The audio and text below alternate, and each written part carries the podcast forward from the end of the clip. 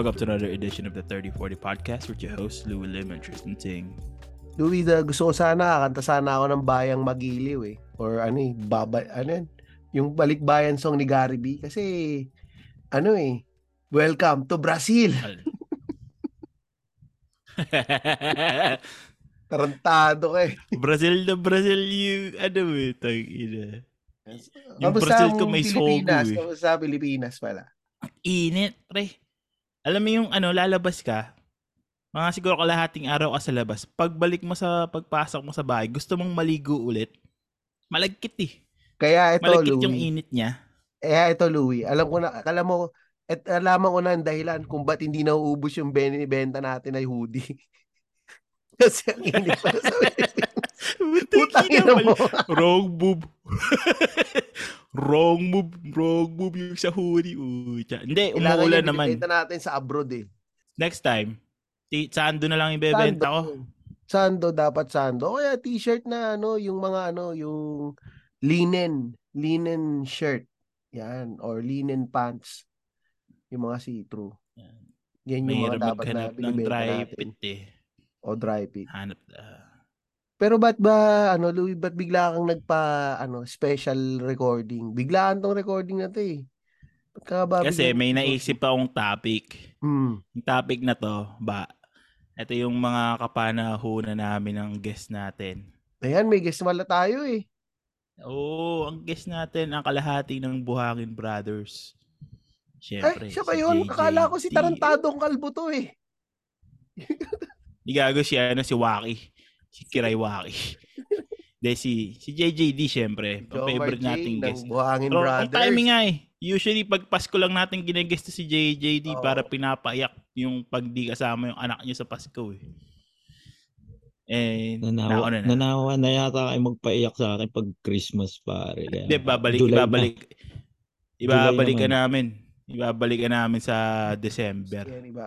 Babalik natin sa Ah. December. Hindi kasi makaka-uwi to sa December. Hindi, tsaka maganda yung Hmm. timing nga. Nandito nga si Jomar J. So, ang hirap kasi nung scheduling natin dati. Tatlong time zone tayo eh. Kung ano eh. At Oo. least ngayon, mag-a-adjust lang tayo sa time zone ni Jomar J.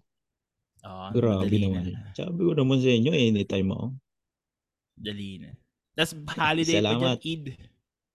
Oo, pare, Eid holiday. Ngayon dito sa Middle East, kaya four days ako walang pasok. So, Oh, sarap. Gagawin mo sakto. sa 4 days mo wala recording na. Eh, ano, sana makapag-recording din ka sa Buhangin Brothers. para Nag-recording para kayo kahapon. ah? makabangko. Oo, kapon. excuse. Ah. Kapon nakapag-recording kami. So, medyo may say-say na yung off. Kasi nakapag-recording. may Saka syempre, na. pangarap ko to makapag-guest uli sa mga idol ko rito. Sa Cool Pals. Sa 30-40. Yeah, okay na. Okay na Lakas yung... lang. ano, Nagcha-charge ng Buhangin Holiday. Brothers Oh, eh. Church ng Buhangin Brothers eh. Nakita ko. Lakas na eh. oh, parang ano, pre. Twice a month. Pwede na. Twice a month. Cha-charge na. Ay, kami di namin nagcha-charge ngayon eh. Hindi mo tayo nag-charge, Louie. Hindi na ako sa'yo Eh, nag-charge. charge kayo. Nag-charge pa rin Hindi ba kami? na. Oo, oo, kayo pa. Hindi na si- ina. Hindi ko na chinecheck kasi pagka sinisend ko dati kay Louie, sasabihin ni Louie sa akin? Normal na yan.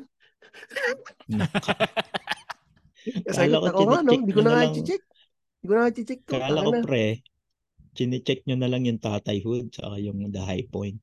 Wala, tangin na yung tatay hood. Wala na, laglag na yun eh. 30-40. Nalaglag na yung tatay hood. Yung, so, yung high point nga, hirap na hirap kami mag, ano eh, magpa-exi ng episode eh. normal, normal na recording namin, 2 hours, 30 minutes na kinakat ko. Putang ina. Putang inang yan. eh, that may alarm. Pero babalik ko lang, kaya, kaya ako gina si JJD kasi ang topic natin ngayon, tungkol sa hip-hop. Ay, puta, maganda yan. Hip-hop. Yung mga panahon ng Salbakuta, Kawago, Ayun. Death threat Napaka- yan. Mga death threat, di ba? Threat, Ah, maganda yan. Pinoy Hip-Hop. Pinoy hip-hop tayo. Kahit anong Ilibing hip-hop. ng buhay ang Kahit mga ano. pasosyal. Ilibing na. Yun yan, Oo. puta. Di ba yun yun? Eh, si Hernante, De- Grupo Sacramento. No. Yan, yan. mga Ano, hindi ko ganyan. na- Nasa alam manas, yun, ah. pare, yan. Ay, ta, inambangis. Medyo mala hukayan ng ano to ah, hukayan ng mixtape to. Siya, pwede naman din, pwede rin mga G-Unit. Alam ko G-Unit, nag-G-Unit yan si NJJD. Eh, oh, may ganun na tayong era pare. Mm. Ewan ko, karamihan naman yata sa atin talaga dumaan sa pagiging ano eh, hip-hoppers eh. Di ba? Oo. Oh. So ikaw, JJ, saan kanino ka na ano? Kanino ka un- unang na ano sa pag-hip hop? Sa panong hip hop era mo? Sinong nagpa-influensya Nag-start? sa'yo? Oo. Ano talaga ako pre? Eminem. Eminem. Oo, 1999 yung napanood ko Cleaning yung cleaning out my closet. O Hindi, bago yung Stan. Hindi. Siyempre, ano na yan eh. Yung unang-una niyang album, Oo. yung may yung unang My niyang name single, is yung My? Name Is. My name is what? Ah. Chicky Chicky Shim Shady. Ah. Ayan, kung kuha ni Tristan, no? Ah. Ito. Ang galing, no? 1999 yun eh. So, mga fourth year, ah, third year, college yata ako. Ah, ako, fourth year college ako niyan. Ah, high school, sorry, sorry. Elementary. Third year high Putang ina school. mo. Seryoso ka ba? Fourth. Oo, Elementary. ah. 99. High school ka? High school ako noong third Ah, year tangina. pala. Tangina. Elementary. Elementary ako nang lumabas yan. Si yung kay Eminem na yun. Natatanda ko, Kasi ta- ang- nag-thesis kami nun eh. Ng Ano college eh. Dinisis niyo yun si Eminem? Hindi, I mean, nung lumabas yung kanta na yun, nung sumigat yung kanta na yun, nag-thesis name na ako is- sa college nun eh. Ah. Nakala ko tinisis niyo si Eminem. Hindi ka. Yeah, ano mo dad? Kasi pre, yung musical influence, pag bata ka kasi, parang kung ano lang yung pinapakinggan sa household nyo, yun lang rin yung ma-absorb mo, you know? Ewan ko sa amin ganun eh. So, yung tatay ko, luma, tuwing Sunday, yung mga music sa radyo sa linggo. Mm. Ganon.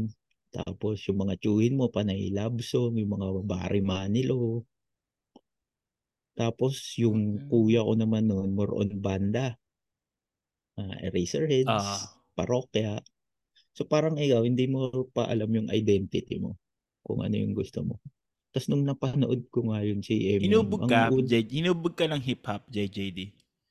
masasab- Ikaw ba, y- y- y- doon ka ba, doon ba na, doon ba nabuo yung identity mo sa hip, sa hip-hop? feeling ko, oo. Kasi parang ano yan eh, yung ganung edad mo, ano eh, hindi mo alam kung saan ka lulugar. Kung ano yung gusto mo. Totoo. So nung Totoo. nahilig ako sa hip-hop noon, yun nga napanood ko si Eminem. Sabi ko, ang cool ng buhok na ito. Kasi puti siya, white boy. Oo, blonde. no? Tapos nakaganon lang yung buhok Tap- niya, yung padapa. Sabi ko, ang cool ng buhok na Yung ito. ano lang, yung parang inagwa oxinada lang yung buhok niya. Oo, ganon. Mm. Ganong look. Tapos white white beaters tsaka ano, pantalon na maluwag. Yun lang ang suot ni Eminem. Bangis, angas na angas ako sa kanya nung napanood ko yun. Kasi elementary ako noon eh. Nung kay Eminem. Tapos, hindi pa namin pwedeng pakinggan kasi may ano yun, di ba may mga yung e- explicit, Puro yung mura explicit version nun. Puro muro.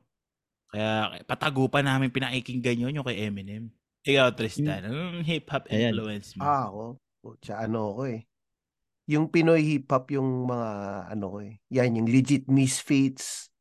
Hmm. Um, Jabonga, yan. Favorite ko yan dati nung high school ako. Jabonga, Jabonga, Ja, Ja, Jabonga, Jabonga. Mula gabi hanggang umaga, Jabonga, Jabonga.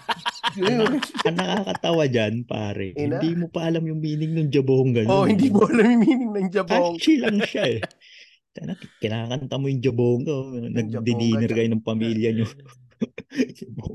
akin, yung master plan, gusto ko rin yung master plan. Pero mas na, ano kasi ko sa, kasi nga, na, nung high school ako, yung sa mga, yung mga kaibigan ko noon, yung sa ano eh, sa public ako nag-aaral eh. So, yun yung mga, ano eh, yung, yan, yung, yung death threat, yung gusto kong bumait, pero di ko magawa, gusto kong Kumag- bumait. Ayun. Mga ganun, di ba? Tsaka yung ano, um, ano pa ba? Um, urban flow. Alam niyo ba yun, Yun. urban flow? CTG kita, miss, miss, pakipot, CTG Grade kita. 6 ako niyan, pre. Ah. Yan, pare. Yan yung mga ano, Di musical pa- di influences pa, ko. mas masyadong pinapanganak no, grade 6 si JJD. Grade 6 ako niyan, pre, 1996. Inaabangan ko yan, ano, mag number one lagi yan sa 97.1, si Triggerman. Oo, WLSFM. Di ba yun yan, di ba? Pag uwi ko, Oo. pag uwi ko sa school niyan, sakto yan, alauna. Bubuksan ko na yung radyo, tapos sinintay ko yung Miss Pakipot. Yung Dati, no, pag ah, yung may nagustuhan kanta, aabangan mo talaga sa radyo. Oo. Tindi. Gabang Tapos nung nung tumanda-tanda na ako, pag may nagugustuhan ako kanta, aabangan ko sa mix. Kasi kung may top, dun, yung yung top charts, top charts ng mix, doon ka aabangan pag may sumisikat na kanta sa hapon. Ay, mix yung MYX, yung MTV. Oo. Sa Studio Oo. 23. Oh, Naabutan niyo ba yung 23. ano, bago pa siya mag-mix, hindi pa mix yung pangalan ng channel. Parang video okay lang siya. Meron ba ganun? May ganun? Nakalimutan ko yung title. Oo, pare. Hindi ba Music Bureau yun? Music Bureau. Hindi, ibang channel pa yun eh. Meron nun, nakalimutan ko yung title. Basta bago siya maging mix, meron ng before na uh, show na parang ganon. Parang video okay lang Parang siya. video pero okay mga lang. bago rin yun. Oo, pero mga bago video rin channel. na Ikaw ba, Louie? Anong influences mo ng hip-hop? Yung aware na ako sa hip-hop eh, yung bandang Eminem era.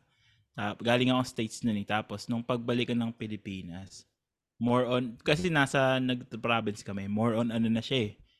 R, ano, OPM. OPM yung uso sa probinsya. Tapos bumalik, nagbumalik ako ng Manila. Eh na, kaputo ko na ng salbauta. Ah, yan. Diyan ako talaga na pumasok sa ano sa diyan ako diyan na pumasok sa si sa ano ko yung hip hop ng Pinoy hip hop ah. Salbauta. Tapos Kawago. Sino pa ba? Yung Donggalo Records yan, mga yan. Yung, yung mga pinapakinggan namin sa Tondo dati. Salbauta. Ang dadala ako ng CD sa school ko. Favorite ko Eh. sa- Ewan ko bakit.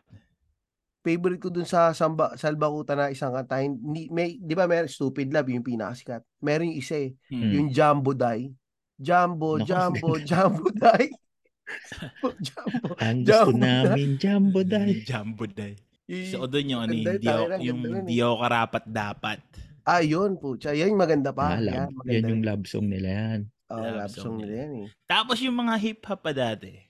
Di ang di kukuha kukuha sila ng ano ng love song. Laging love song ang ano halos lahat Chorus. love song lahat chorus. So nito na lang nauso yung ano eh, iba't ibang ano eh, ang ang tema iba-iba eh. Pero dati puro Ang- love puro song love lang song, ang team nga. nila. Parang kasi Ang pag. Pilipino, mas maano eh, parang medyo romantiko eh pag Pilipino eh. Kaya kahit yung rap, kasi 'di ba sa Amerika yung yung rap ano eh, more on yung mga drugs or yung mga babae, ganon, yung angas eh. Sa atin yung mga Mm. ganyan eh, yung mga ayun nga. CTG kita, miss, miss, paki po. Tsaka yan, stupid love. May halong love song eh. Pero ngayon na lang yung mga ano eh, Oo. mga um, well, uh, hanggang ngayon naman meron pa rin naman mga ano eh, yung sila Ka- Ska Stockley. Di ba may love song yun na rap? Oo, sila Flow G. Tsaka sila Flo G. Sila Flow G. Yung pa rin yung ano nila. Naalala Hindi ko, na masyadong familiar sa mga bago eh. Share ko lang pala yan, pre, kasi taga, nasa tondo rin ako niyan eh, nung panahon na yan, nung pumutok yung Salbakuta. Sa tondo kami nakatira niyan eh.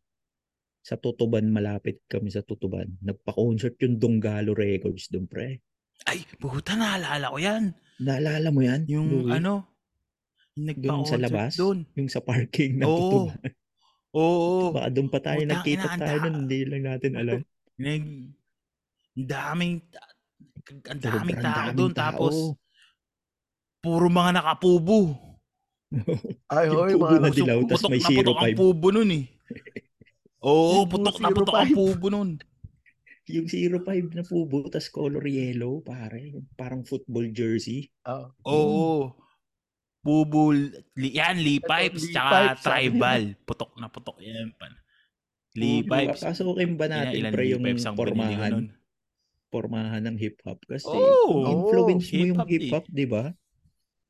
Mapupunta yan sa forma mo eh. Gagayahin mo yung forma nila eh. Kung, influ, kung naging influence mo yung hip-hop, nagsuot, eto, nauuso na ulit ngayon ito eh, yung cargo pants. Mm. Ay, oo, Cargo pants na malaki. Oo. Tapos, naka-t-shirt ka, na- nakasando ko lang na puti, yung white beater na puti. Tsaka naka-bonnet ka na pubu. Yan mga pormahan dati. yung durag. Pare ako, nung sobrang Oo, oh, durag. Sobrang idol ko si Eminem. Na- Naalala ko, may performance siya sa MTV Video Music Awards. Ano yata yun? 2001? Yung pinerform niya yung Slim, Real Slim Shady. Tapos ang daming Ah. niyang katulad na Eminem sa labas. Ay, oo. Tapos nakasando Oo, lang, nakasando lang siya. Tapos parang maong or jogging pants yun, di ba? Tapos papasok sila ng radio music hall. Tapos sabi ko, ang astig ng forma nito. Tapos pre, nag-ano kami, parang nag, ano tawag doon, yung nung high school, pag may pupuntahan kayong lugar ng klase nyo. Field trip. Ayan, field trip, Field trip. Ganun yung forma ko, pre. Naka-white shirt lang akong blue corner. Alam mo yun, napaka-poser mo. Blue corner na XL, pare. Ang payat mo nun eh. Ay, oo. tayo. Ang haba ng leg mo nun, no? Oo, Siyempre, oo. lahaba ng leg mo, payat mo. Tapos maong na ano, Hindi maong pa na natin pantalon. alam yung purpose ng durag din dati. Lalagay mo lang. Ako hanggang ngayon hindi ko alam, pare. Ano purpose Lalagay ng mo durag? Alin ang purpose ng alin? Hindi- Durag. Hindi. Ano yun? Hindi ko alam kung ano yun eh. Hindi mo alam yung durag. Yung, hindi mo alam yun? Hindi. Ano yun? Yung nilalagay sa ulo ng mga rapper dati. Yung durag kasi, kaya may durag. Kasi yung, pag naga, yung, iba kasi yung buhok ng mga ano eh, ng mga itim. Oo. Kaya nagdudurag para yung wave, ma- Ah, malagyan ng wave yung buhok nila. Ah, Yun yung parang ano ng yung ano, durag. yung parang suot nung Alam mo- TikTok na bakla ni Princess Besa. Nakaganyan. Ibabalik ko lang kasi narinig ko na naman yung magic word sa kada episode ng 3040 na sinasabi ni Tristan. Babalik lang ako dun sa topic natin ha, Ay, na durag. Eh. Akala ko ang purpose ng durag dati pare, para pag nagsombrero ka, hindi mapapawisan yung sombrero mo. Ganun ako ka-poser pare.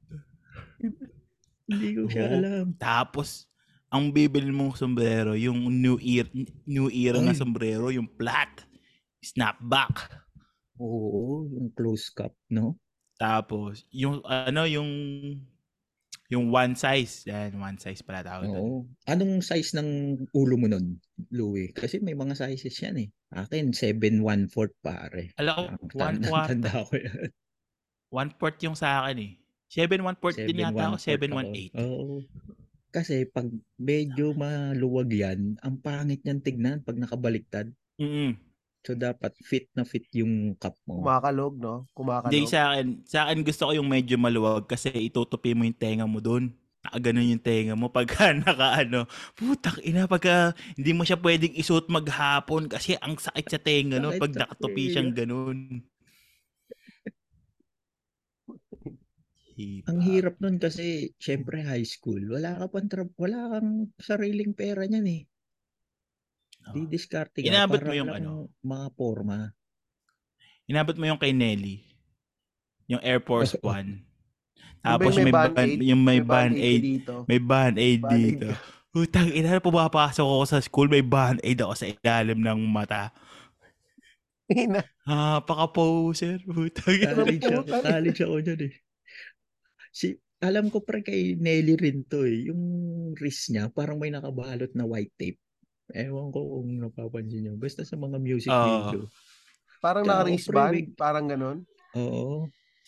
Pumasok ako ganun pre, may ano ako dito, bandage. Wala ka namang sugat. Dalaw ka. Poser ang puta. yung baller, yung baller na ano, yung baller na baller na ano, na wristband. Eh na ano, Mm. WWJD na ba yan? Wristband. Ayan, WWJD. WWJD. Du- dumaan Ako- din ako sa erang Oo, yan. What Yun. would Jesus Kulay do, di ba? Meron ganyan eh. Ah, ano, ba, ano ibig sabihin yan? What would Jesus do daw yun eh.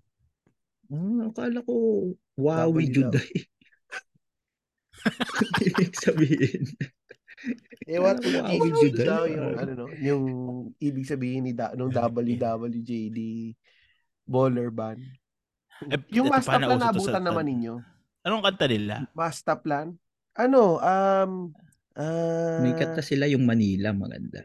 oh, ano yun eh, um, yung sila Butch Veles. Yun, Fix the World. Fix the World, yun, yun. Ang Yun yun nangyari yung- sa akin, kasi nga, di ba nag-start ako kay Eminem, parang Hmm. pabak ako, pabak ng history. Yung mga sikat noon, medyo lately ko lang sila pinakinggan.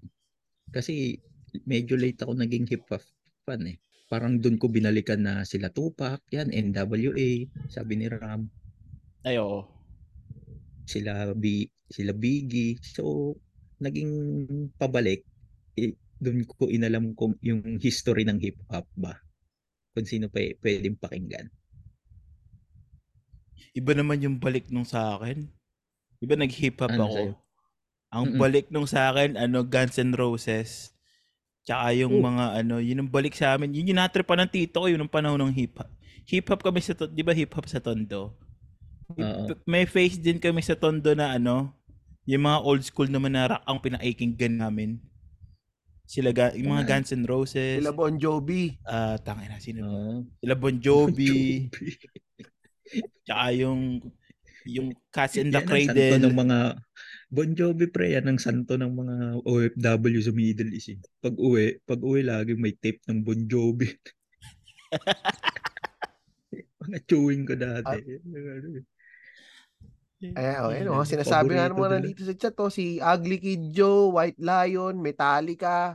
Yun ba yung mga May, tugtog ano, ng may, emo? meron sa amin. Ah, ha? Yun yung mga tugtog ng emo. Ano so, na yun eh, to nung- emo ka ba, Louie? Di ako nag-emo. Hindi ka ba naging emo? Nagkataon lang. Hindi. Nagkataon lang. Nagkataon lang. Nagkataon lang. lang.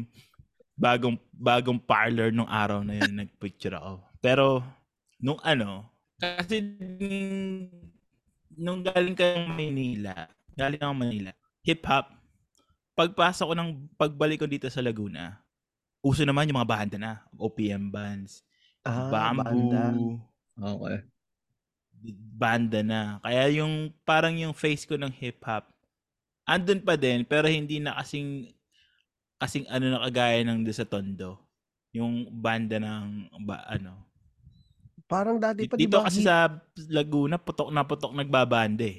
hip hop versus metal pa nga, di ba dati? Yung mga nag-aaway. Mega hip Mall hop- ba yan?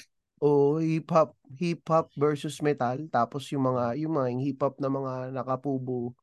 Tapos yung iba yung mga nagbabanda. Yung mga punks not dead.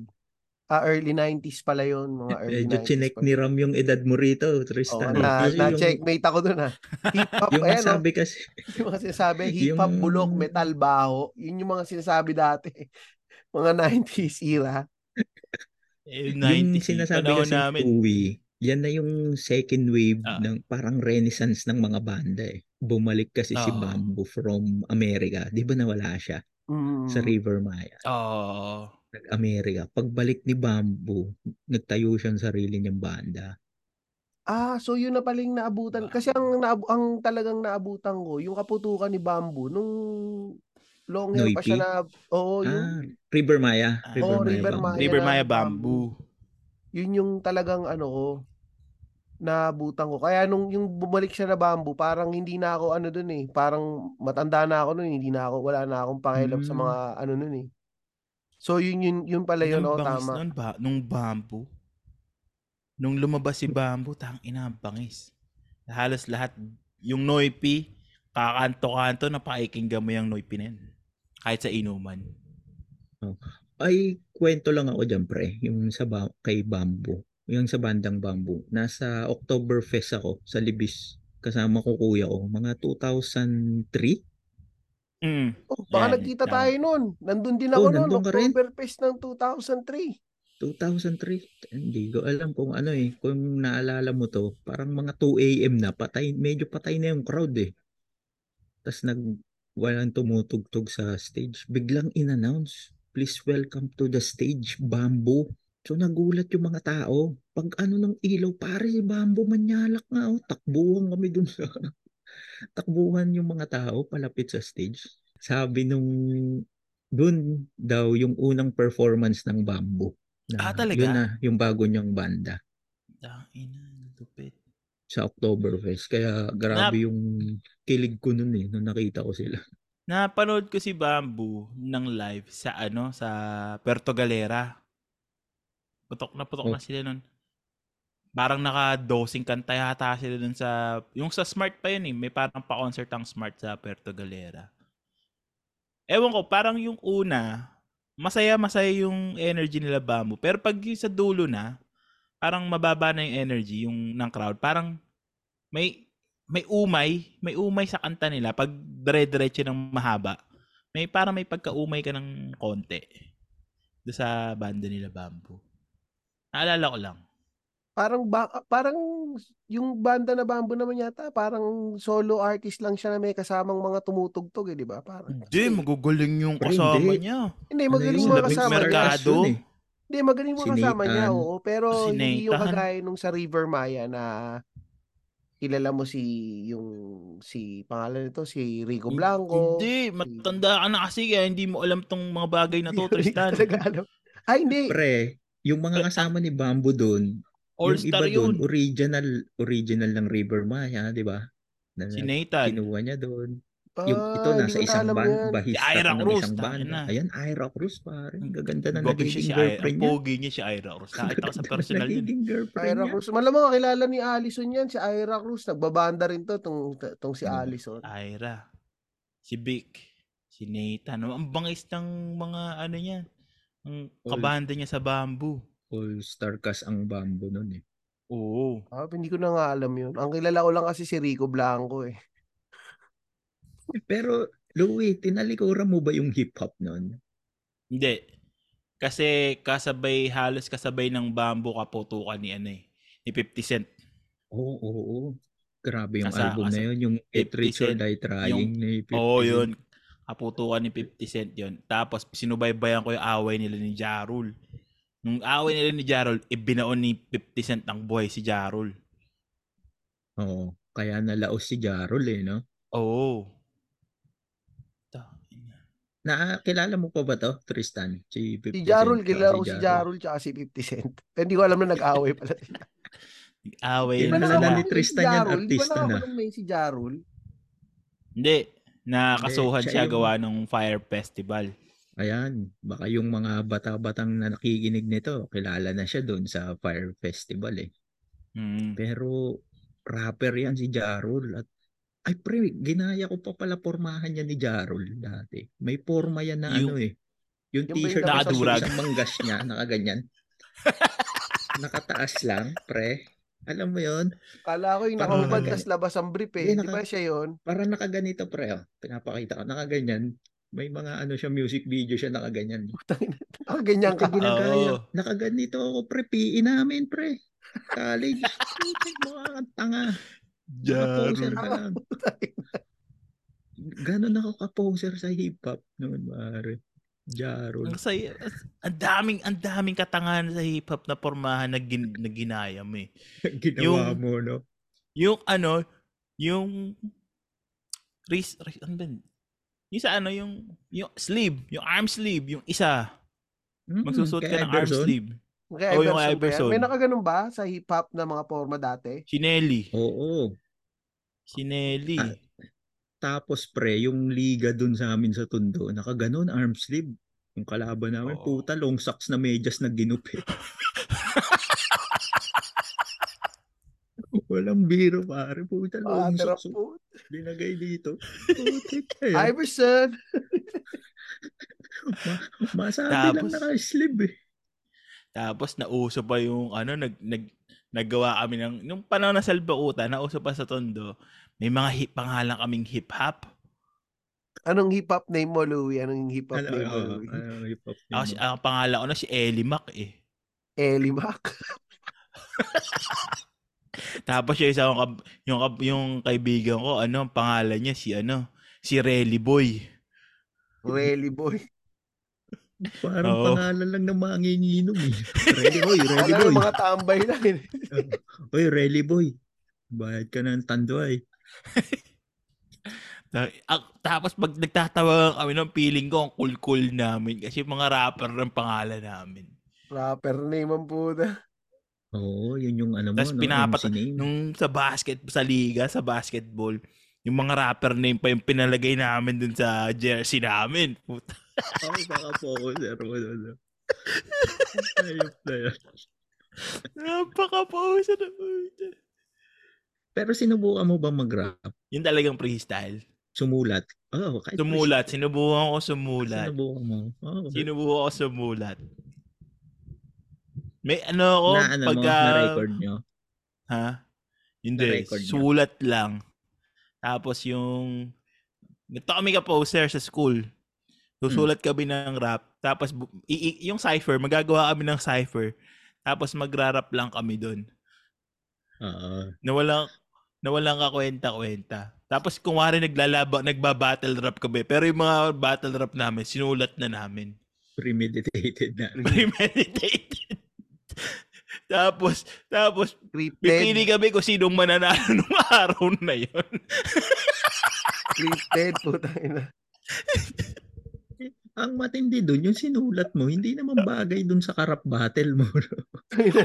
Layo ng sinasabi mo. Oo. Oo.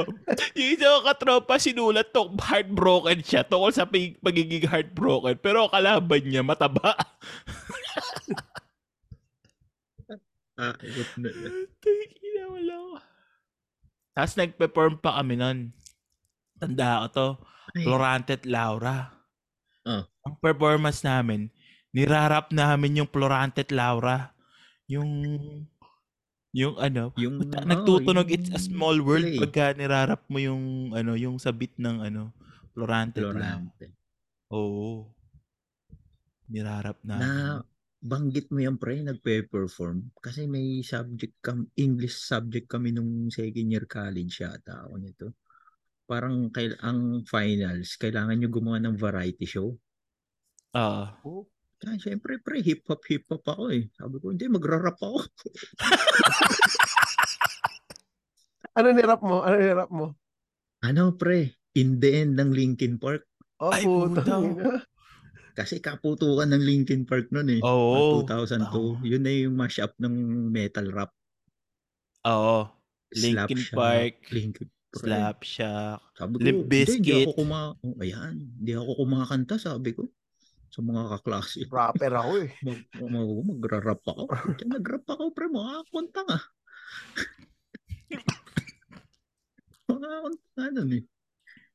Tapos, pi- ito pa, pre, pinag-uus pinag-uusapan pa namin dati. Pre, pag ako mamamatay, gusto ko habang naglalakad kayo, ang tumutugtog dun sa ano ko, crossroads ng Bone Tags. Contag sa harmony. Tapos gusto ko nakaputi kayo lahat. Puta, napaka-poser. Patay na eh. Poser pa din. Kasi yung Crossroads, yung naalala ko yung music video nun, di ba? Parang alay nila kay Easy Oo. Namatay kasi si Easy noon. Parang eh si Easy ang ano yung artist niya yung Bone Thugs eh. Bone Thugs and Harmony. Tap. Ano? Bababilisan pa kami mag-rap dati. Sa ano. Kasi di ba pumut- pumutok si Twista. Ah, okay. Ano na yan pre? Nag- Twista Kanye West na inabot ko ah. Yung Oh, yung Overnight sa ano, Celebrity. yung overnight celebrity. Eh, Slow yun yung first Jams. time na narinig ko may, may oh, slow jams. Yun yung first time na narinig ko na may mabilis mag-rap. Tangin na nag, nagpapabilisan pa kaming mag-rap noon. Minsan di mo alam yung sinasabi mo. Tapos sabi mo, oh, putang ina, pre, ang bangis. Ang bangis mo. Pero wala ka naman sinasabi. yung dulo lang, yung dulo lang ng words Oh. ang nabab Yeah, well, may celebrity nababanggit mo. Ito nga, sasaya dito. Dubidabidabidap, dap, dap, dap, dap, dap, dap, dap. Dubidabidap, dap. Dubidabidap, dap. Si, ano si Kuya Will. Yun? Si Kuya Will yung lumabas. Yung, fast rap naman, pre, kasi kainitan din ni Glock 9 nun eh. Ah, oo. Ay, oo. Glock 9. Dumaan din ako sa page ni Glock 9, pre. Bonnet, pre. Kabonnet ka, Summer. Kano ka kapusel? Bo- Oy, oo, pre. Bonnet. Tsaka naka-jacket. Oo, Glock 9 yun Jacket. eh. Yun yung signature ni Glock 9 dati. Lumabas yung simpleng tao na kanta niya, pre, no? Doon ko siya Tangina, nakilala Be, eh, sa simpleng simpleng tao. tao. Kahit na wala akong Oo. pera. Yan. Ay, yan. Nanda- Ay, naalala ko nung may nililigawan ako nun. Pag tinetext ko siya, ang sinesend ko sa kanya, mga lyrics ng rap. yung una, si simpleng tao, kumuha ako doon ng linya, tapos sinend ko sa kanya. Tapos pag may magre-reply, hahanap ako ng rap na itutugma ako doon. Yung mga mis- mga nagagamit ko, yung kay Gagong Rapper, yung kay ano, yung sa Ka- Kawago, Salbakuta, yun yung Mike nire-reply ko sa kanya. Buti hindi mo na-reply ng Jumbo Die, no? o kaya ng Jabonga mula gabi hanggang umaga. Hindi, ang dami kasing Mm. hugot line sa mga hip-hop na ano dati, yung Tagalog. Ang daming hugot lines doon na mau- mapu- makukuha ka eh. May ka pa bang kan, ko. ano, rap na Tagalog, pre? Ngayon. Yung stupid love hanggang ngayon. Tsaka yung di ako Oo. karapat dapat. Medyo kabisado okay. ko pa. Ako kabisado ko pa yung ano, yung panaginip ng Crazy as Pinoy. Saka yung, ano na tong isa? Mutang ko yung title. Yung kay Mike Cosa, paborito ko rin yun eh. Kaputukan niya. Basta ako, Jumbo Die pa rin. No fun for me. Pag siya'y butas na, mahal ko pa rin pero wala nang halaga. Ayoko nang masikip. Gusto ko'y maluwag. Kung pit na pit, wag na.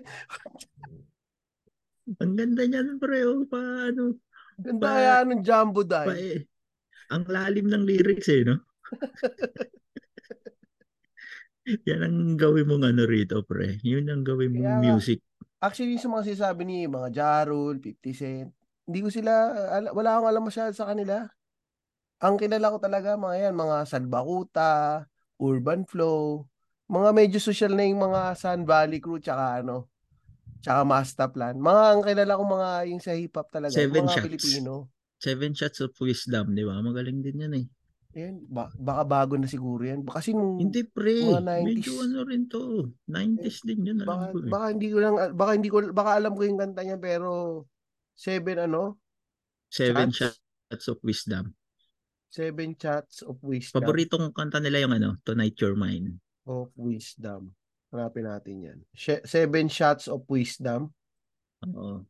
Ano rin yan, may babae din sila diyang kumakanta ng chorus Oh, ano, kanila. 1998 pala to. Oo. Who's got that funk? Lifted, keeping it hot, Feeling ko- blazing. Feeling ko Ah. alam mo yung kanta niyan pag narinig mo. Oh, malamang alam ko to pag narinig ko to. Pero yun nga, Kaya Jumbo. Die pa rin talaga ako. Jumbo Day ang ano. Jumbo Die. Jumbo Day ang all-time favorite. All time favorite. Nakamute ka, Louie. Favorite ni Jumbo Day. Nagigets ko na kung bakit mo favorite ni Jumbo Day. Nagsimula ang lahat kay Robert eh. Tapos, Balik na naman kay Robert. Balik na Robert. Robert. na, na, na, na, na, nakukulik-kulik ko na isa-isa yung binibigay sa mga clues na binibigay mo. Nagigets ko na kung bakit ikaw ay isang bakla hater. Putang ina mo. Robert. Tapos naging team ano ka? Team Yung Jacob, ano, Team Jacob. Jacob. Team Team Jacob. Jacob. Team Jacob. Tapos ngayon favorite na kanta mo Jumbo Die. Jumbo Die. Ayoko nang mas ayoko masikip. Gusto ko'y maluwang Oo, kung pit na pit ang bibigay, wag na lang. cool fine siya. Yung ko na ano eh. pala, pre. Yung buhay ng gangsta, yun. Hanggang ngayon, kabisado ko yun pag narinig ko. Buhay ng gangsta. Oo. Ang kumanta niyan, Hook Balahap. Kita mo yung pangalan ng grupo nila, Hook Tanga Balahap. na hook Ano yan? balahap. Paano, paano, paano kantahin yun? Alam mo yung ano, alam mo yung buhay ng gangsta. Nandun pa si ano eh. Ano pangalan nitong si OG Sacred. Ano ba itong Grupo ni OG Balahap. Sacred yan eh. Pero maganda ako ako nagagandaan ako yung sa mga rap nung sa ano sa yung Pinoy rap. Nagagandaan ako. Marami Hmm. nagsabi baduy daw. Pero sa akin, maski yung sa ano yung mga bago, yung sa sino to yung grupo nila Ska Stockley, Ah, ex-battalion yung ba? ex-battalion, maganda rin naman yung mga kanta nila. Maganda nga yung mga bastos late, eh. oh, lately, sa mga bago ah, ang paborito ko ngayon si Shanty Dope. Ah, oo, si Shanty Dope. Mm. Yung Shanty, si Shanty Dope, yung mga new blood ng hip hop. Mm. Yan ang pinapakinggan ko ngayon. Tapos, na-appreciate ko na si Flo G. Oh, Flow G. Nung Maganda. una, hindi ko siya nagugustuhan eh. Pero, ngayon, na-appreciate ko na yung music niya. Tsaka, ang ganda ng girlfriend niya eh. Oo, ang ganda ng girlfriend niya eh, no? Si Pastillas. Si Pastillas girl. Di, Ikaw, pero yung iba Louie, kasi, nakikinig ka pa ng ano, music Ay, go, go. ng hip-hop ngayon. Kaya to si Louie. No, Pinoy rap. naghang yata si Louie eh. Hanggang si Kaya- Louie, nasa Brazil kasi. Nasa Brazil kasi ito, kaya na- malamang nasa Laguna internet eh. So, nawawa, nawala na naman si Louie. De, pero yun, Ikaw, yun to, Tristan. ano no?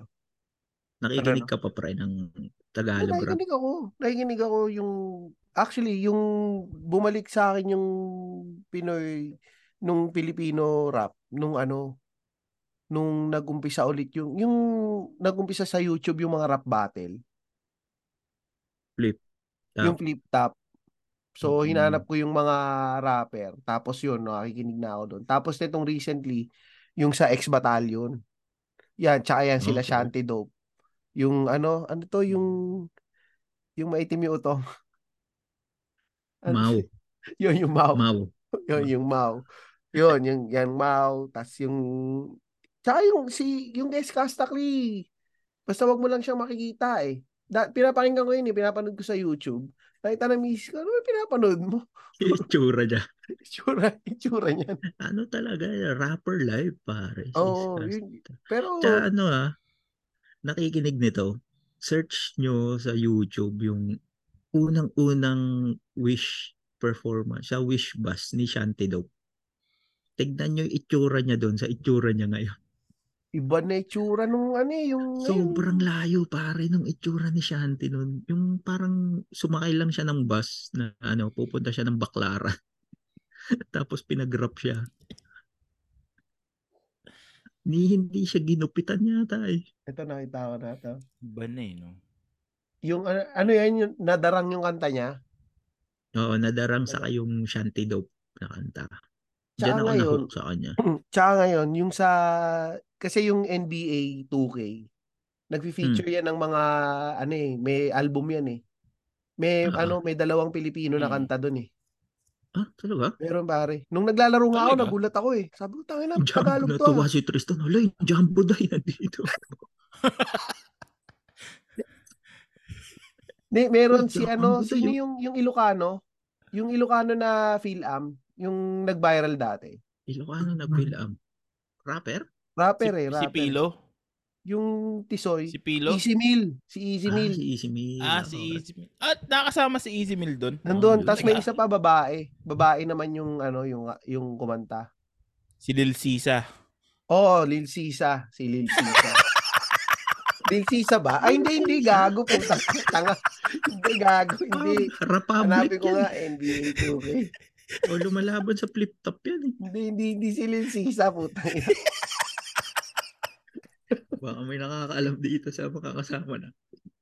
Hindi nga. kasi ako tangina. naglalaro Nahanap- to, Meron, meron, meron talaga. Ay, ano, Shanty Dope, Easy Meal, tsaka si Flo G, nandun pala. Mm. Ah, tangin ang bangis ah. NBA 2K23 soundtrack. Sino yung babae? Hindi ko nga matanda kung sino yung babae. May babae. Yung kumanta ng itso mo. Hindi, hindi. Eh, Sabi nila may ano. Uy, sobrang putok din nung Itsumo nun, pre. Ha? Ay, Oo. pre. oh, no. Putok na putok yun. College ako nun. Ano bang language Sinul- nun, yung It, Itsumo? itinek, itinext ko din yung Japanese. lyrics ng itso mo na yun. Tinext mo hapon? ko. Next mo rin. Hindi, yung mga, you're my first love. Uh, da, da, da, da. Hindi ko natanda yung words yun eh. May- Yung second verse nun, pre, naalala ko, ano, parang ini-spell niya lang yung mga words. Letter by letter. Ay, oo. Yun yung payat eh. Yun yung payat nilang member eh. Kasi Itsumo, di ba tatlo sila? Mag-asawa yung dalawa doon eh. Oo. Yung babae. Tsaka si Dice. Dice and K9. Dice and K- Dice and Days K9 and yun, di ba? K9. Mm, Oo. oo. So si Dice, asawa niya yung babae doon. Ano pangalan ng babae doon? Kalimutan ko eh. Asawa yun ni, ano eh, ni Dice.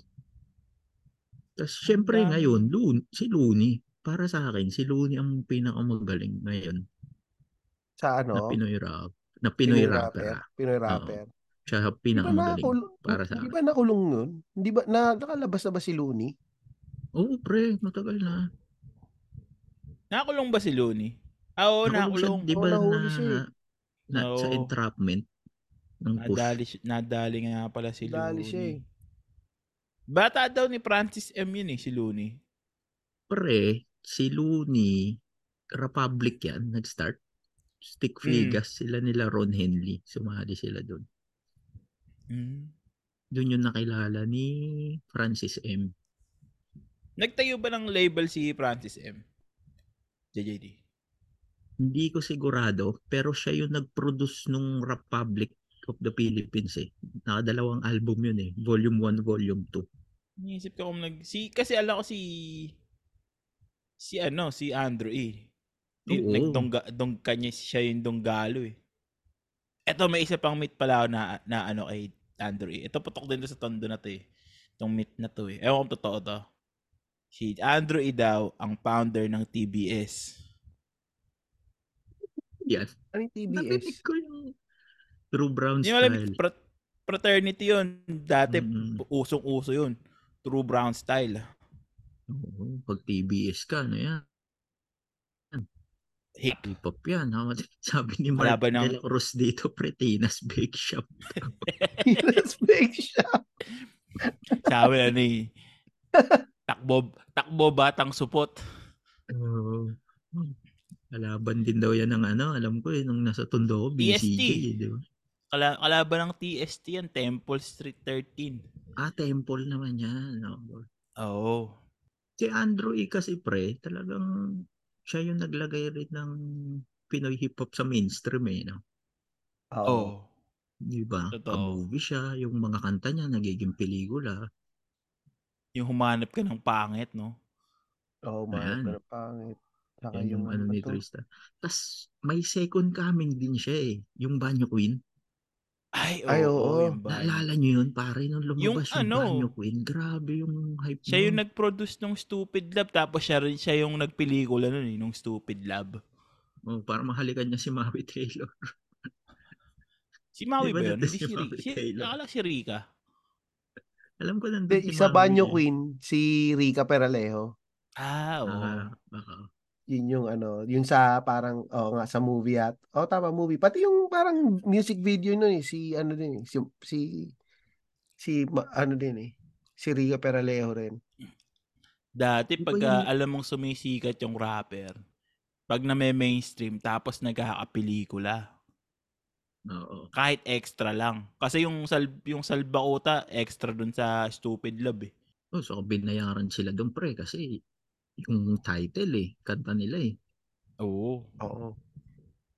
Ngayon, pag sikat na rapper ka pre, nandun ka sa ano, teleserye ni Coco Martin. Doon mo malalaman you made it pare. Pag nasa ano, Si- batang Si Quiapo. Smaglas. Si Smaglas. si Smaglas si si Basilio. Basilio. Basilio. Silio. Nandun. Naalala ko na yung babae, Ruby Ibarra. Sino? Yun, nakita ko na. Ruby Ibarra. Pre, ah, ah, stig din yan. Phil, um, Phil, Nakabase sa Amerika yan eh. Mm. Pero taga, Tagalog yung kanta niya dun sa ano, Tagalog yung kanta niya dun sa NBA 2K. Ah, tangina. Si Francis M. Naalala ko lang. Hmm. Kung buhay pa siguro si Francis M. Tingin ko iba takbo ng hip-hop ngayon. Paanong, paanong iba? Si- Kasi yung, yung dala ni Francis M na style ng hip-hop, may pagka-poetic eh. Hindi Ah, siya oo. nag-hip-hop ng kagaya ngayon. Hindi yung mga angas, no? Ah, Hindi mga angas.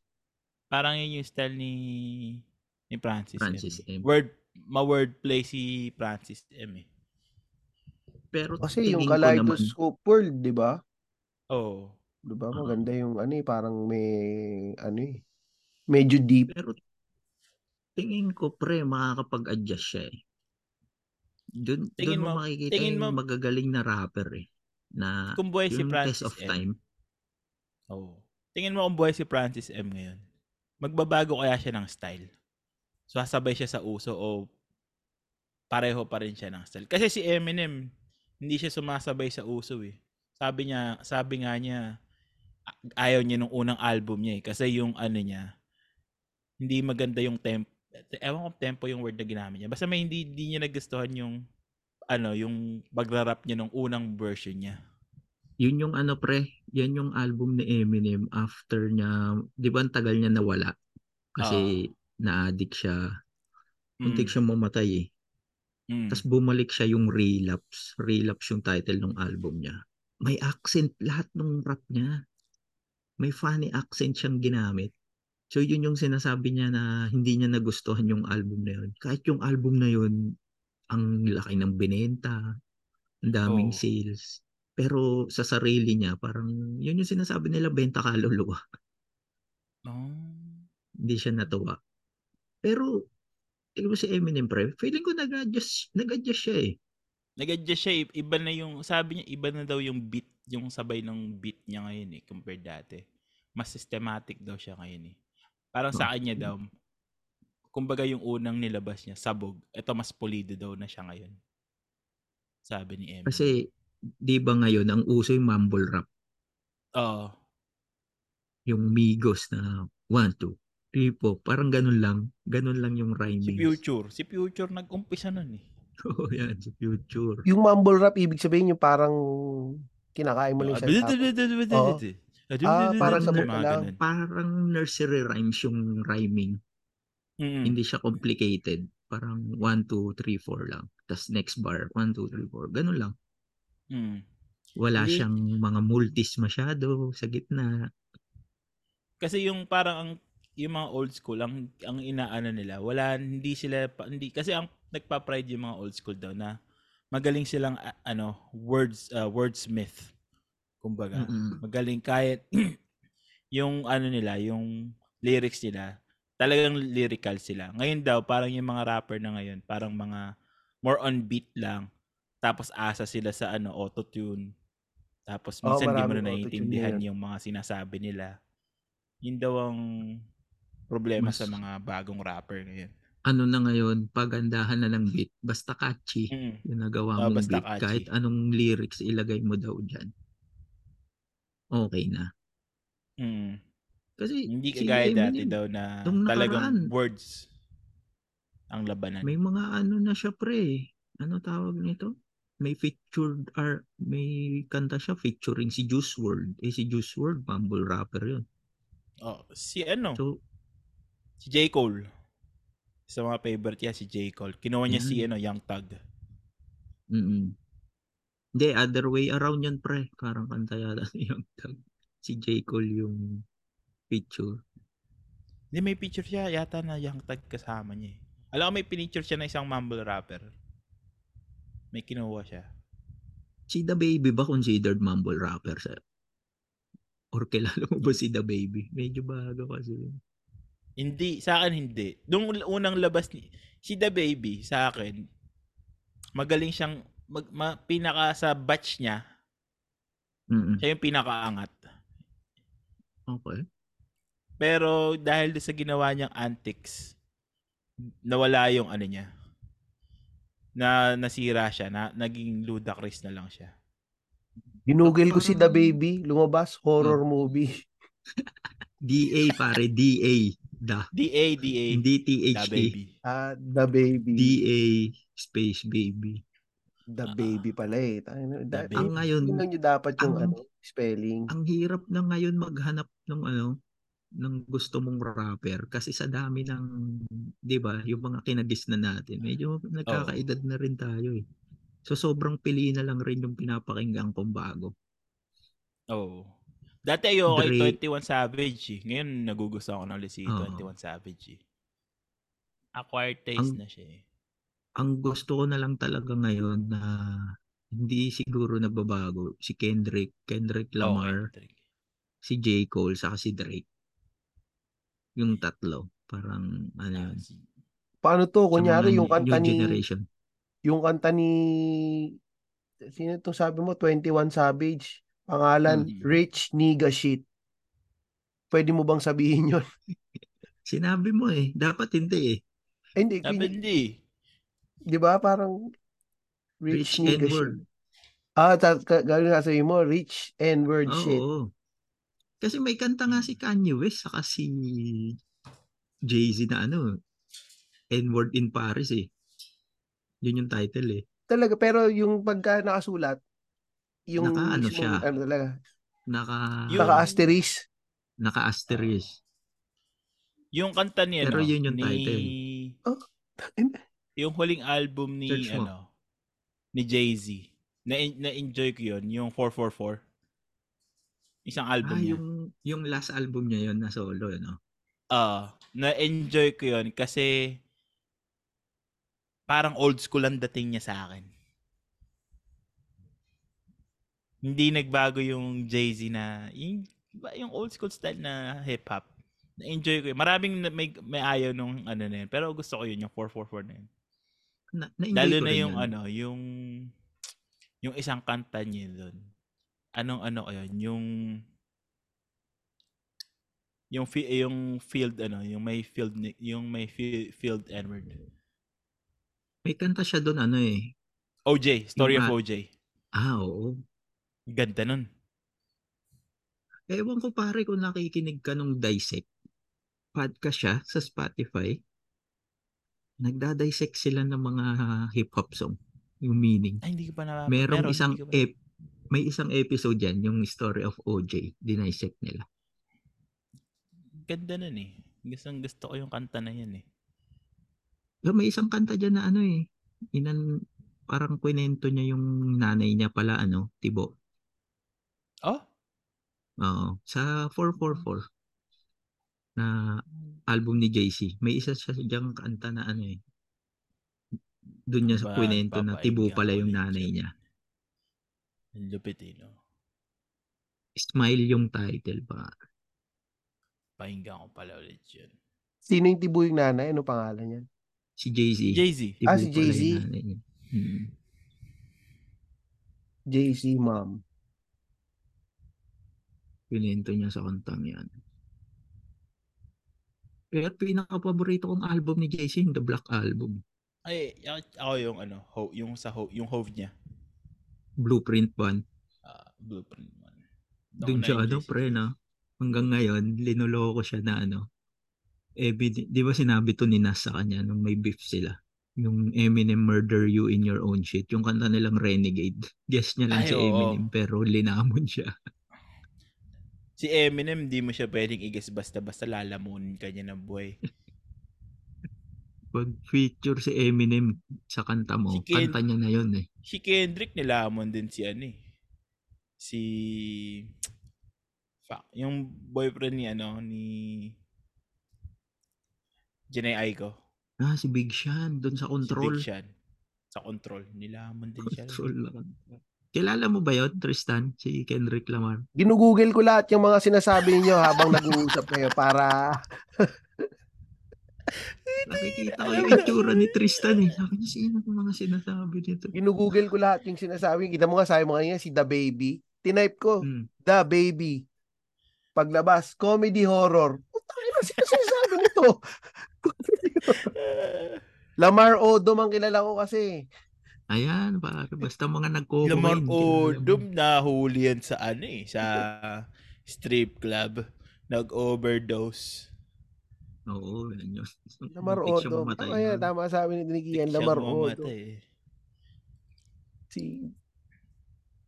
Pero nung ano, nung kabataan nyo, anong, anong hindi, hindi, mga hindi, hindi mo nakakalimutang influence, formahang influence ng hip-hop na ginawa niya? Sa akin ano yung Ma- American Boulevard. Na Ah, yung yung shop na yun kasi, pag doon ka pu- bibili ka ng mga damit doon eh. Doon puro talagang hip hop eh. Yung mga polo na mga samurai, mga ganon. Yung mga polo na may Oo. mga tatak na samurai, tas mga Dragon malalaking Ball. pantalon. Dragon Ball. Si Andrew E. nagpauso niyan eh. Tandang-tanda ako yun. Tapos, nakita ko, lumabas siya sa 8 Bulaga. Mga ganun. Suit-suit ni Andrew E. yun. Yung may samurai. High school Yan, ako gago. nun. Tsaka to, sabi ni Mark D, Mona Kiki. Doon din. Mga hip hop. Dati bumibili Ako- ako ng t-shirt na puti. Yung triple XL.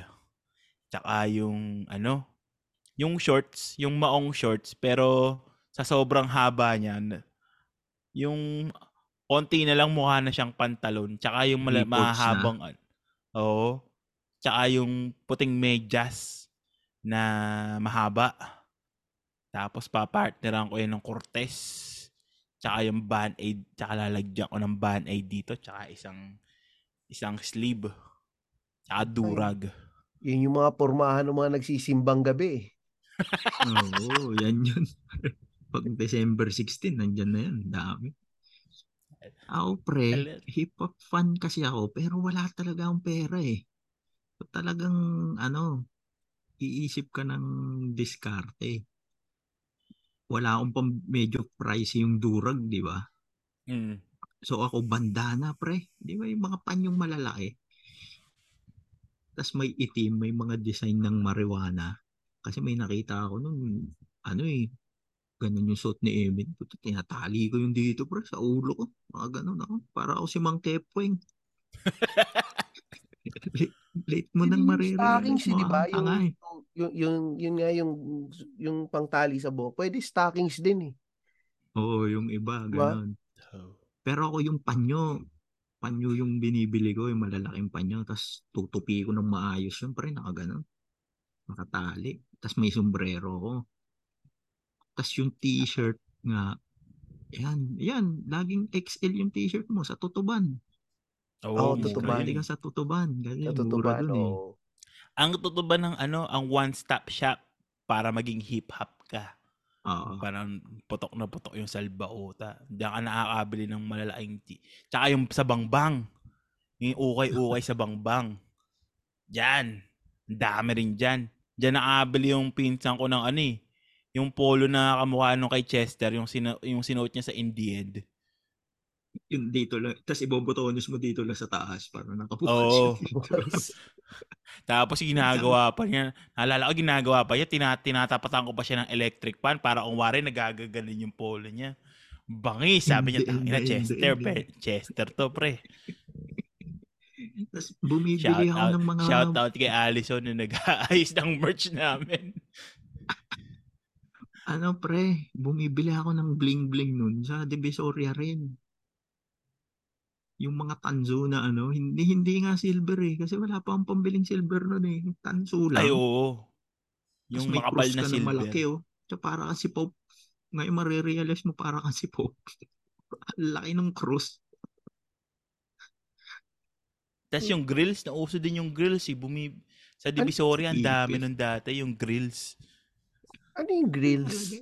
Lalagay mo sa Yung ipin mo. nilalagay sa Sa ipin? Oo. Pag wala kang pera, bibili ka ng dalawang ano, Choknut. juicy fruit. At tatanggalin mo yung silver nun, tsaka mo ilalagay sa ngipin mo. Para may grills ka kung Grills pa wari. rin tawag doon puta. Oo, pre, grills yun. Kasi yun yung mga rapper. Pinapakita nila sa music video nila lagi yung ipin Yung may nila. mga diamanting ipin. Oo. Mm. Lagay ng grills. Putang ina. Hanggang ngayon may nagsusuot pa rin nun eh, na mga rapper, yung grills. Si ano, si Lamelo Ball, nakaganon. Si Lil Jan hanggang ngayon naka oh, yun, nung nakaraan. Diba? Si. Lamelo Ball, naka, nakaganon siya yung sa ipin. Tapos nung nag-abroad yung ate ko pre, nung sa London, unang bakasyon niya, ano, sabi niya sa akin, oh, ano, ano gusto mong sapatos? K-Swiss. Pabili akong K-Swiss na puti pa. sa SM North, 3,200 yun, alala ko. Putang ina, mahal na nung panahon na yun ah. Oo. Pre, ang yabang ko nun sa school. Kaya naka-K-Swiss ka, oh, puti. Tapos biglang umulan. Patay ang bata ka. Yun yung tipong maglalakad ka sa baha, tas yung K-Swiss mo nakalagay sa bag mo para lang hindi Oo. maano, madumihan. Tsaka mo na iisipin yung ano eh, no? yung ihi ng daga. Oo. Kasi Leptos pa yun. Lepto. Hindi, yung cases Para lang hindi madumihan yung K-Swiss mo. Tapos lumabas yung 8 Mile. Eh, hindi may, may ano, naalala ko isang sapatos ni Eminem. Yung Dada. Nagdada Hindi. ba siya? Nagdada siya. Oo. Bumili ako, bumili ako sa Cartimar noon. Sinuot ko sa PE. Tapos nung hapon, nakakalimutan ko sa school. Puta na nakaw. Oo, kainitan kasi yan eh. Dada. Yung may, spi- may, ano pa yun, yung may spinner sa gilid. Kasi dapat din ni ano yung pre, Chris Weber. May spinner sa gilid na ano Dada na sapatos. Mm-mm. Hinahanap. Ginugoogle ko ulit yan. Ah, puta, Pero mukhang nga Power yung Ranger eight- pala to eh. Yung 8 mile pare, iba rin yun. Ibang sa pool din yun sa katauhan mo eh, no? Yung 8 Oo. mile, nung lumabas. Parang, "Tiyan, gusto, parang kaya ko rin mag-battle rap ha. parang ganun. gusto mo. parang gusto ko rin mag-battle rap ha. Ang galing ni, ano, B-Rabbit ah.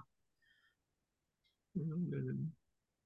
Yun yung, lalo na pag sa, ano ka, takina, isi, iniisip mo, na ah, kayang-kaya akong mag-battle rap ah. Halos pareho naman kami ni Eminem ah. Pareho kaming nasa slums. The Mm. slums of Tondo. Nagaganon ka ng ano, black bag sa likod mo rin. Yung ginagaya mo siya. Yung damit mo. Yun yung ano eh. Yun yung top of the world si Eminem nun eh. Yung era na Yung yun. lose, yung kanta niyang lose your lose Mhm. yourself. Lose yourself. Din talaga. Hanggang ngayon pinapakinggan ko pa rin siya pag pagpapunta ako ng gym. Yung lose yourself na yun. Talaga. O bago mag-set, bago ka mag-set, Oo. pump, pump up talaga siya. Kasi naalala ko sunod-sunod yung release niya nan pre, yung Eminem Show, yung third album niya. Talagang number one din yun eh. Tapos 8 Mile movie, tapos yung soundtrack. Talagang ano yan, ang top of the world siya. Top top the world si Eminem. Ang ganda ng panahon na yun eh. Ayan, Nakakamiss sabi pa ni lang. Ramo, kauna-unahang hip-hop song na nanalo sa Oscars. Yung lose Oo. yourself. Lose Yourself, Oo. pare. Mm. Kaya si Eminem may Oscars yun eh. Nakakamiss din pal nakakamiss din yung panahon natin na ano you know, katangahan pumorma sa yung talagang putok na putok sa hip hop. Oo, pre. Nakakamiss din eh. Hindi mo ma-imagine na ano, sinuot mo yun Sinod mo yun. or ginawa mo yun sa sarili mo. Di, uso dati, di ba yung nagpapatahi ng pantalon? Tapos papahabaan mo yung pinakapunjo para mukhang low waist. Yun yung ginagawa ko dati. Papatahi yung ako. loose. Yung Oo. loose na mga pantalon. Para Nagpapatahi low ka waist. sa palengke Oo. para low waist. Elephant. Dumaan ka elephant punch, Tristan. Oo. sa PUP nung nag-elephant pants ako, inasar ako ng mga klase ko eh. Ay, si Samurai X oh. Ang sinuot. Tapos kinuha ni Tristan yung ano, kinuha ni Tristan yung samurai na tinagaan. Kaklase niya. Sinabas kay Ginulot niya sa Samurai. likod niya. Ginulot niya sa likod niya. Inasabi sa akin, putang inagago. Tapos hindi ko na sinuot. Yun, yun lang. Sabi ko, gago mga tanga kasi kayo, fashion to. Tapos hindi ko na gina, hindi ko na sinuot. Nandun kasi yung ano mo eh, yung identity crisis mo. Oo, hindi ko Oo. pa Kung alam ano eh. lang yung napapanood mo, yun yung gagayahin mo. Yung parang feeling mo, ito yung cool eh. So parang Mm-mm. para mag-fit in ka, okay, mga kasama mo, yun din. So, gagayahin mo lang din. Kala mo cool ka din eh. Yan, bangis eh. Nakakamiss, nakakamiss, nakakamiss talaga pag ano, yung mga pormahan. Nakapag-porma nga ng gano'n, one time lang. Eh, sakto pag nag-open mic ka, Louie, oh. Eminem. Magdurag Magpormang, ka. oo, yung naka, ano ka. Shoutout kay Byron Mendoza nung huling uwi ko. Nakadurag yun. Kasi hip-hop, hip-hop din yung si Byron. Eh. In, Inarbor ko yung durag niya. Ngayon, hindi ko alam gamitin eh. Hindi ko na alam paano, paano gamitin eh. Nandito lang, nakatambak lang sa akin. Inarbor ko yung black durag ni Byron. Siyangal ng durag. Ito sinend ko. Di ba yan yung dur- durak? Dura? Yung durak na... Ano? Durag. Durag ba? Run. Durak. Durag. Durag pala. Durag. Kung wala na ginugugil. Ginugoogle lahat ni Tristan yung sabi natin. Siyempre, para ano, ma maka maintindihan ko. Durag, durag. Pero G-Unit shirt pare sa ano ako bumibili nun sa Cartimar. G-Unit. Ayaw Oo, nga pala. Pasay. G-Unit. Dan. Eh, Grabe rin kasi yung run na yun ni 50 Cent eh. South Pole. Ay, oo. South Ah, South Pole na Pole. damit. Na South Pole? uso din yun eh. Ano Kasabayan yun? ng Fubo yan yung South Pole. Mm. Parang kalaban yata ng pubo yan eh. South Pole. South. Tsaka yung Sha- tas Shanjan, yung kay ano yun eh. Kay Puff Kay Daddy. Didi. Oo, Ah, yung Shanjan. Dami niyang shan dyan sa tutuban eh. Ang dami niyan, pre. Yung ano lang, yung simple lang yung design niya, nakasulat yung lang yung Shanjan sa unahan, tas navy Mm. blue. Mm. Yun na. Parang yun. pirma Oo. na shan dyan. Nine. Tapos may, 99 ah, ito yan. pala, isa pang nauso. Yung mga ano na, yung, yung terno, yung sweat, yung naka-sweats ka. May Ah, yung nakita mga Adidas, pumapasok. yung mga Squid Game. Oo. Oo, may nakita ako pumapasok ganun sa school. Light blue. First day, first day namin sa school, college. Ang suot, tanga na, suot niya, ano, yung puting t-shirt tapos naka-sweats na Shanjan, yung baby blue. Yun. Pants tsaka jacket, terno. Tangina, yaman akala mo. Akala mo hip hip hop si Ungas eh. Mag-pepper Tangina, pagda, pagdating ng lunchtime, nawala yung jacket niya. Nanakaw sa school eh. Umuwi ng naka-t-shirt na puti. Umuwi ng t-shirt. Ay, ina.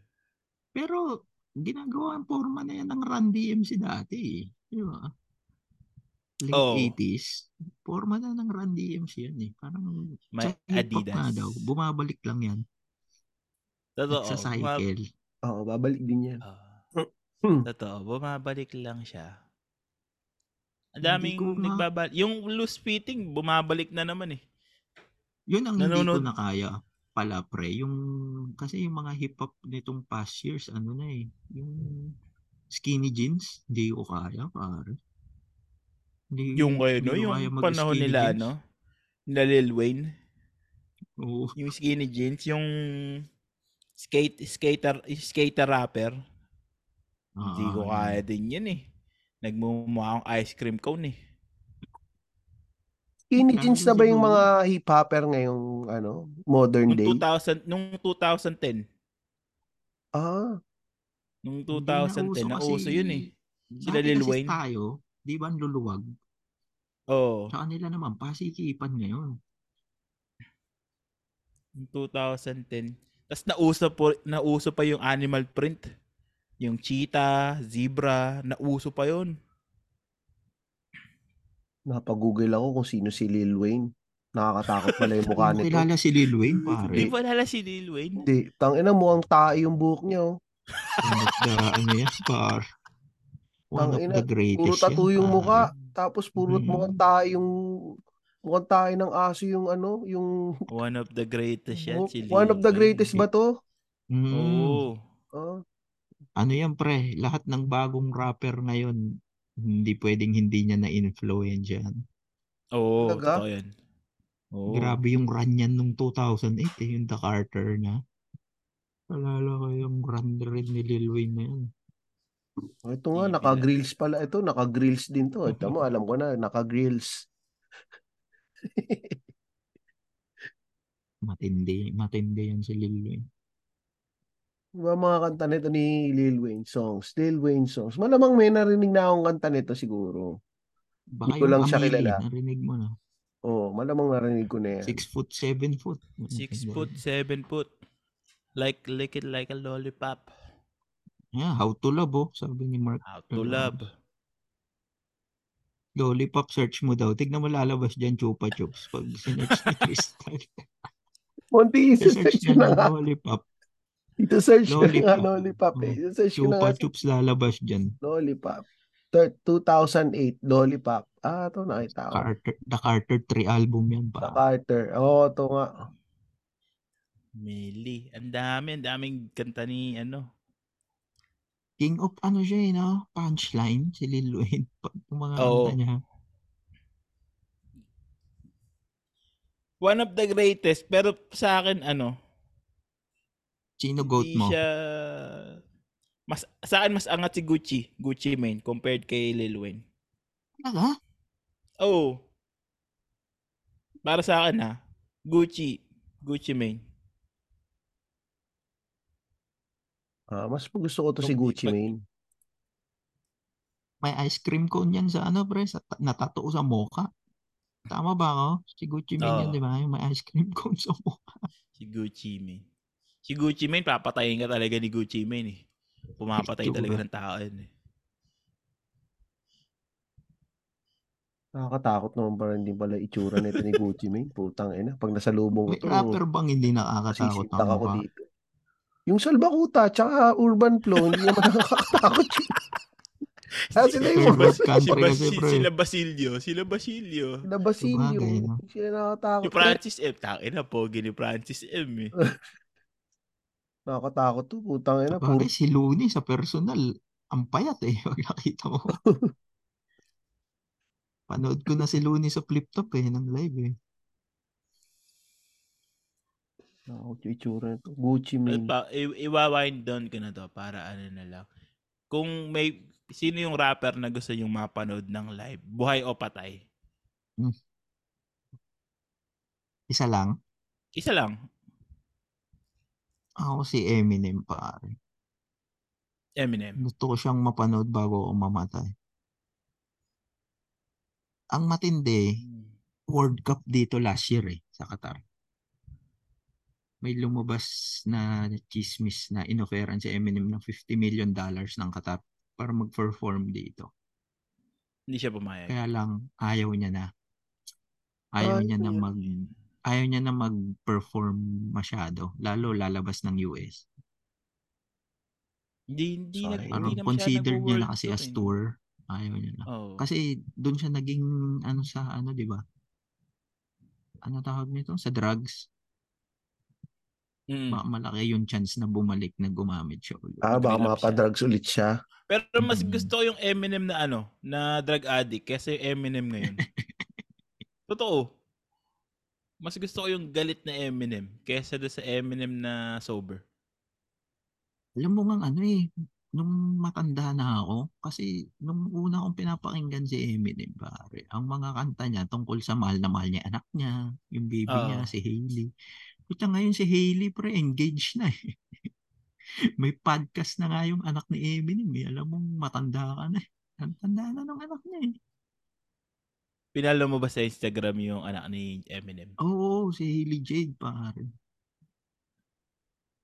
Nag, nag adami inattempt ni Hailey. Alam ko, nag, gusto niya maging fitness, influencer, tapos, kung ano ano eh. Hindi Ngayon, siguro na, siya na lang ba? ano, podcast na ba siya ngayon? Oo, may podcast siya eh. Shout to the, pag one day, ma- mag-guest din natin si Hailey. Mag-guess natin yan. Oo. Mali pa ako ng spelling ng Hailey. Yung Hailey niya, H-I-L. H-A, H-I, H-A, Jade. oo. Inano ko yung Hailey, H-A-Y eh. Hinanap ko, Hailey Eminem. Kinorek na ako ni Google. Ang ina. Ikaw, Louie, sinong gusto mong mapanood pa?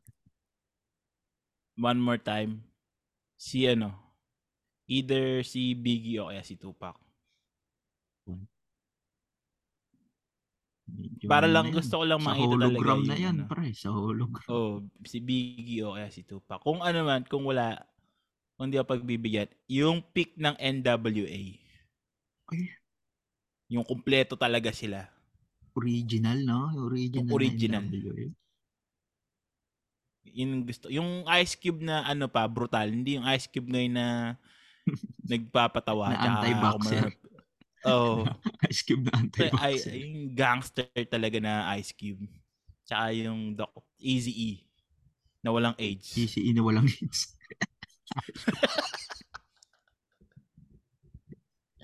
Ikaw, Tristan. Easy. Sinong Oh. rapper ang gusto mong panoorin? Ako?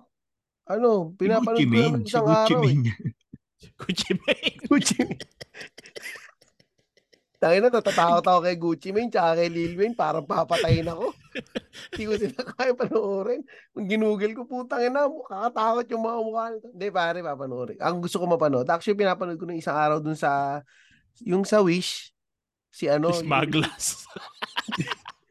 yung legit Misfits. Magaling pa rin sila hanggang ngayon eh. Oo. Kinanta nila yung Jabonga eh, sa ano, sa um sa Wish Bus. Wish magaling Bus. ganun pa rin. Magal- magaling pa rin sila. Blackjack. Saka si Blackjack. Sabi ni Mo Iglesias. Oo ay isang model. Blackjack na walang plastic yung ulo. Ang ina then, ang putang inan to. Hindi, yun. Ako, DM ayan, legit. Yung sinasabi ni Ram, siguro si DMX to. Kasi si DMZ. Ay, oo, si DMX. Nakakalimutan ko si DM, DMZ. DMC, DMC yung, ba? nag, yung mga DMX. reporter yan. di ba? DMZ nasa ano yun, sa Korea yun. DMZ Eh. yun eh. DMZ yun eh. Pag tumawid ka doon, patay ka eh. DM. Ay, oo nga si DMX. Nakakalimutan ko si. DMX. Yung. Si Mike Eh, yan, Cosa. trip ko yan, si Mike Cosa. Kabisado ko pa yung My Game, pare, pag napakinggan mo. May mga kantang hip-hop ka na al a- pag napakikinggan mo, ano eh. Kaya Alam mong kantahin pa rin eh. Oo. Oh, parang ako, yung Jumbo Die. Pag napakinggan ko, nakakaalala ko. Tsaka yung Jabonga. Napapakinggan ko, napapakanta pa rin ako eh. Ano ba yan? Pag ah, naka, ano, jam, yung ja- ang kasunod ng Jabonga Jumbo Day. Puro Eh, pambanatan lang yung alam ni Tristan na rap. eh, yung Banatan lang eh. Ang ano. Binabanatan. Ah, Di, tapusin na natin dito to. Takin na, papaano yung malaki yung ano, malaki yung ano ng hip-hop eh. Sakop ng hip-hop. Oo, Marami marami pa nga tayo hindi na ano eh. Dami. Ulitin natin pag ano, han- hanap tayo ng isa pang hip-hop artist. Pag nag-guess nyo si Eminem, pre, kahit audience lang ako. Huwag Oo, natin ano? igigis si Gucci Mane na, tsaka si Lil Wayne na. Hampasin ka ng ano niya, pre. Hampasin ka nga hampasin ako nung kwintas ni Lil Wayne. Eh, nung Hanapin mo si hanapin mo si Tech9, Ano pangalan? Tristan. Tech Si 9. Tech9. Tech 9. Ano yung spelling ng Tech 9 niya? Tech, Tech. T-E-C-H. Tech 9. 9. Ah, N- N-I-N-E. Tech 9. Rapper. Tech 9. Image. One of the greats din yan. Oh, ito, mahaba lang yung balbas ah. Hindi naman nakakatakot. Mukhang pastor nga eh. Si Tech 9. Tech9 ba yun? Oo, oh, ano, Tech 9. Bliss. Oh. Ah, iba na image ni Tech9 ngayon. Yung lumang Tech9, iba eh. Ito, yung naka-makeup na bungo. Mukhang Halloween. Nag-iba na. Nag-iba na image niya ano rin ngayon. yan. Ang bilis din mag-rap niyan. Oo.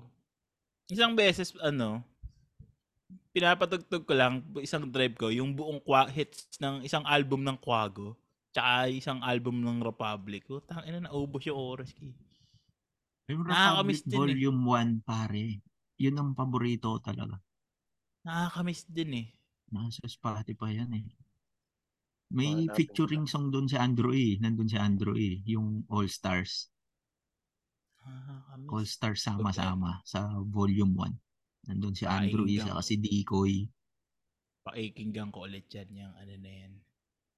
Ah, tapusin So- na dito, Tristan. May uh, isa shoutout ba?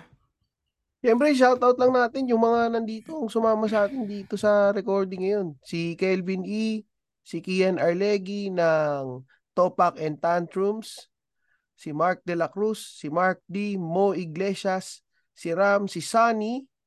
Kanina nandito si Ali Frias din. Um, nawala siya kasi metal kasi yun eh. Yun. Tapos syempre yung mga yung mga nagpe-Patreon pa rin sa atin. Salamat. Ah, Teka, ipupull up ko lang. Tsaka yan, si Dodong B nasa Pilipinas ngayon ah. Um, yung link dun sa ano niya, sa page niya na dito sa episode na to. So, kung gusto niyo mag-Canada or may plano kayo mag-migrate sa Canada, pwede niyo siyang ano, i-contact, tutulungan niya kayo. Actually, nasa Pilipinas siya, nasa Davao siya last week para magpa-seminar ng mga gustong magpunta sa Canada. And alam ko may pa-seminar din siya ngayon sa Pilipinas. Ay sa Pilipinas, sa sa Manila. So, yun, yun lang. Tsaka syempre, Smile Doctors PH, Cafecito. Punta kayo sa Cafecito, baka makita niyo si Louie dyan. Tsaka pag nakita niyo si Louie, Oo. magpa-picture kayo kay Louie, tapos itag ninyo yung 3040 podcast. Nasa Pilipinas. Pa-autograph kayo sa durag nyo. Pa-auto- Pa-autograph kayo sa durag nyo Oo, kay pa, Lou. pa, sa durag, durag, no? Durag. Magpat-autograph kayo sa durag nyo kay Louie. Tag irigil. Diyan lang ako, pakalat-kalat lang ako Nakakalat dito sa lang si Laguna Louie yan sa Manila. BGC. Na, ngayon, nasa Laguna kayo, di ba? Oo, sa Laguna. Ay, pucha, makakakain ka pala kila Big Boss, no? Kila Big Boss Dapat, Budel. dap, dap, bu, bu, dapat nga kakain ako mamaya. Lakas ng ulan eh. Nawawala internet namin. Sabi mo, pucha, panay, ta, panay tayo ng promote kay Big Boss, makabawi ka man lang. Di, wala, laking tulong sa ano kanina siya sa mundo sa akin eh. Ah, yun pala. eh. Oh, yun pala, yun. Yun, yun lang. Ah, JJD, po-promote. Oy, pare, promote ko. Siyempre, salamat sa 3040 podcast. No? Kaya, grabe yung tulong nyo, pare, nung last na benefit show para sa aking mother-in-law. Oh, alam nyo na yon. Maraming salamat sa tulong nyo. Kahit mainit sa Pilipinas, may bumili pa rin ng mga hoodie ninyo. Ay, oo. Oo, salamat sa mga bumili ng hoodie. Tag-ulan na ngayon. Ba, Ayan, lumalamig na. na. Bili na kayo yun. oo, Bili na ulit tayo. kayo. Ano ba bang size ng hoodie natin? Medium, tsaka small. Oh, may medium tsaka small pa. Meron din ako niyan ha, pre ha. Kung nandito sa Qatar yung hoodie nyo. Ayun, nasa dito pwede nga yan. eh. Pwede sa disyerto yan pag mainit. Di ba? Mainit, Para hindi pwede. na, ano, Pag binibilad ka sa araw ng boss mo, para hindi ka mit- mangitim, nagsusuot kin- ng hoodie. Pag Mag- kinulong siya sa freezer 30-40. ng amo niya.